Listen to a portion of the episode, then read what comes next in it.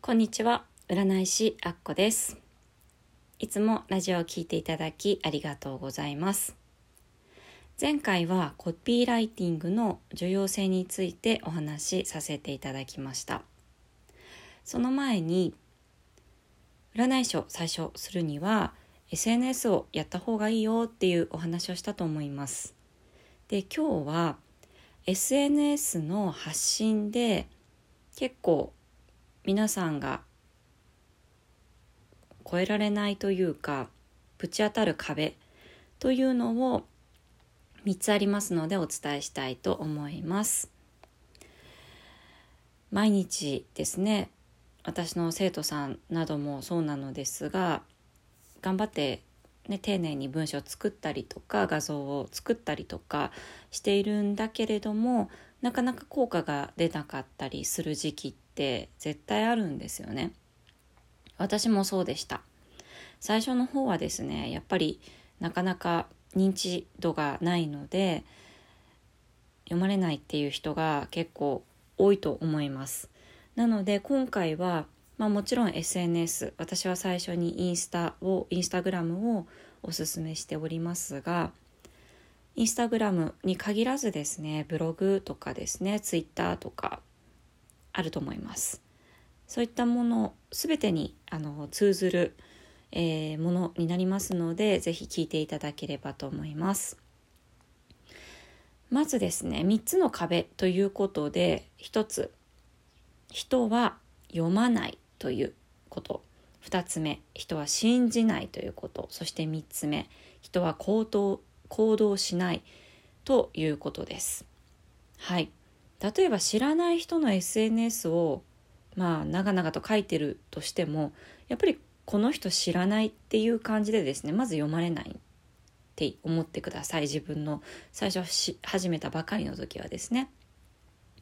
で次信じない、まあ、言ってることがやっぱり身近な人だったらすぐに信じるけれどもやっぱり知らない人っていうのは信じないっていうものがあります心理が。そして行動しない。例えば無料で鑑定受け付けてますっていう感じで例えば募集したとします。ですがなかなか皆さん行動しないんですよね、まあ、そういった壁がありますのでまずその3つ。読まない信じない行動しない。こちらがもう皆さんそういった心理があるということを覚えていただいてからちょっとこれから対策方法を考えたいお伝えしたいと思います。まず1つ目読まない心理の乗り越え方ということで1つはですね具体性も入れてください具体性というのは数字とか固有名詞とかを入れるということです。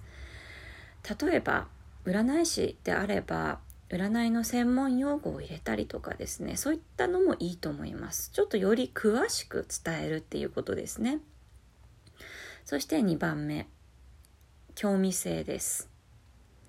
興味性っていうのはちょっとパワーワードを入れるということで少しあの強く主張するということですね。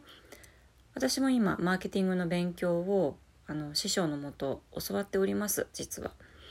でそこで言っているのがちょっとこれ言っていいのかなっていうぐらいのくらいがちょうどいいというあのアメリカのマーケッターの方が言ってあったのでこれは結構大事だと思います。柔らかく言ってもなかなか伝わらないということですね。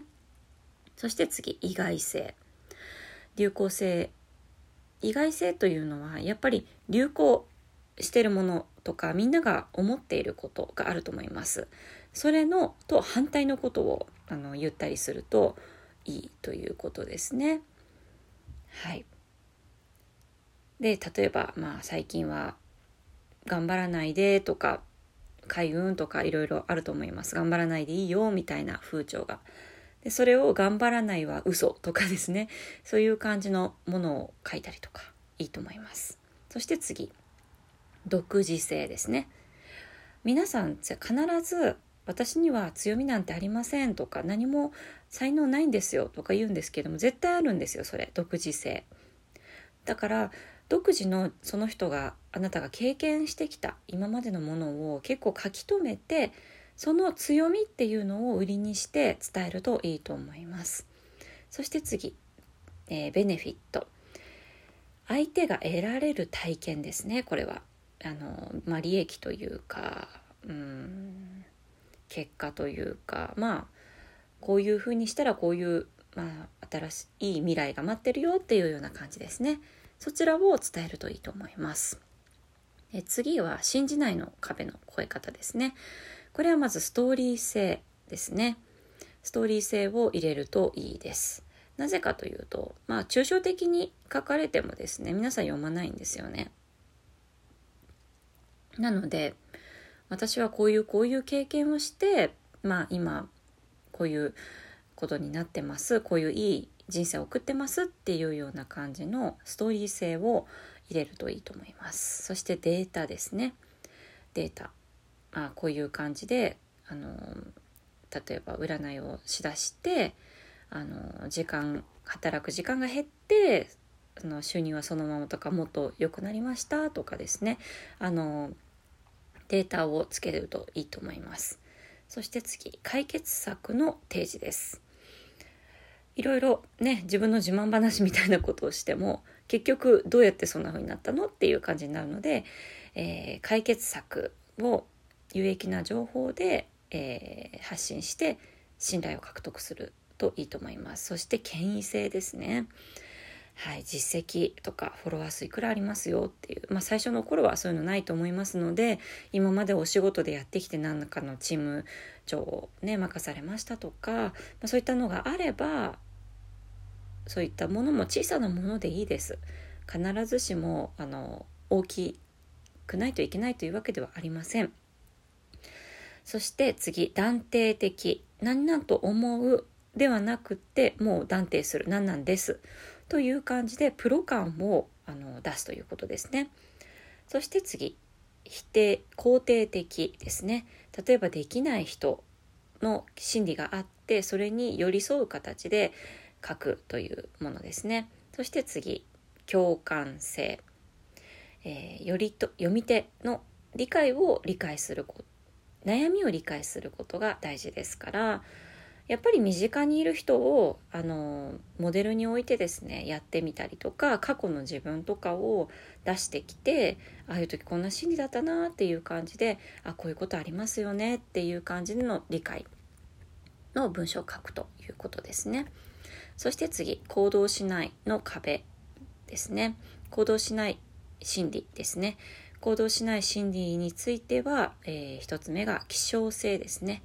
今だけとかですね。何々の方のみとかですね。そういった形で入れるといいと思います。あとは限定性。何日間限定とかですね。やっぱ人って期限がないとなかなか行動しないんです。で次がリスク排除。行動しない理由を潰すということですね。これは例えばまあ高額商品とかであればあの30日間返金保証とかですねそういったのをつけるとかあとオファーっていうのがあります。特別特典をつけるということですね。この投稿を見ていただいた方に特別にこういったものを、まあ、プレゼントしてますとかですね。そういったの。そして、えー、次何をすべきか明確にすること。必ずあのいい情報を与えても肝心のお申し込みステップを書かない方がいらっしゃるので例えば鑑定を受けるにはこうこうこうやってっていう形で詳しくですねあのそこを、えー、追求するということが大事になってきます。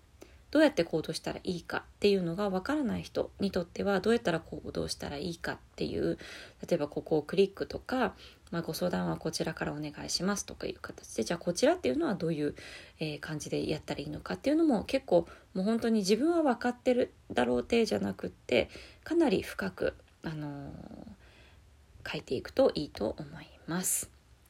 はい。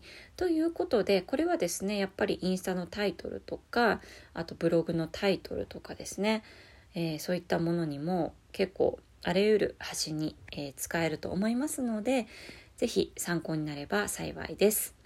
はいということで来月はですね7月4日と7月23日にキャッチコピー講座っていうのを無料で Zoom で配信、えー、講座いたしますのでキャッチコピーライティングの先生を招いて、えー、実際にさせていただきますのでもし興味がある方は是非こちらの詳細欄にお申し込みのリンクを貼っておりますのでそちらからメールアドレスをちょっととお名前かな？そちらを入力していただいてお申し込みしていただくような流れになりますので是非皆さんとお会いできるのを楽しみにしております。で、その後ですね、メルマガ購読していただくと、私のこの音声以外にも今まで配信した内容とかが見れたりとか、お得な情報とかが得られますので、ぜひそちらのメルマガもよろしくお願いします。それでは最後まで聞いていただきありがとうございました。あっこでした。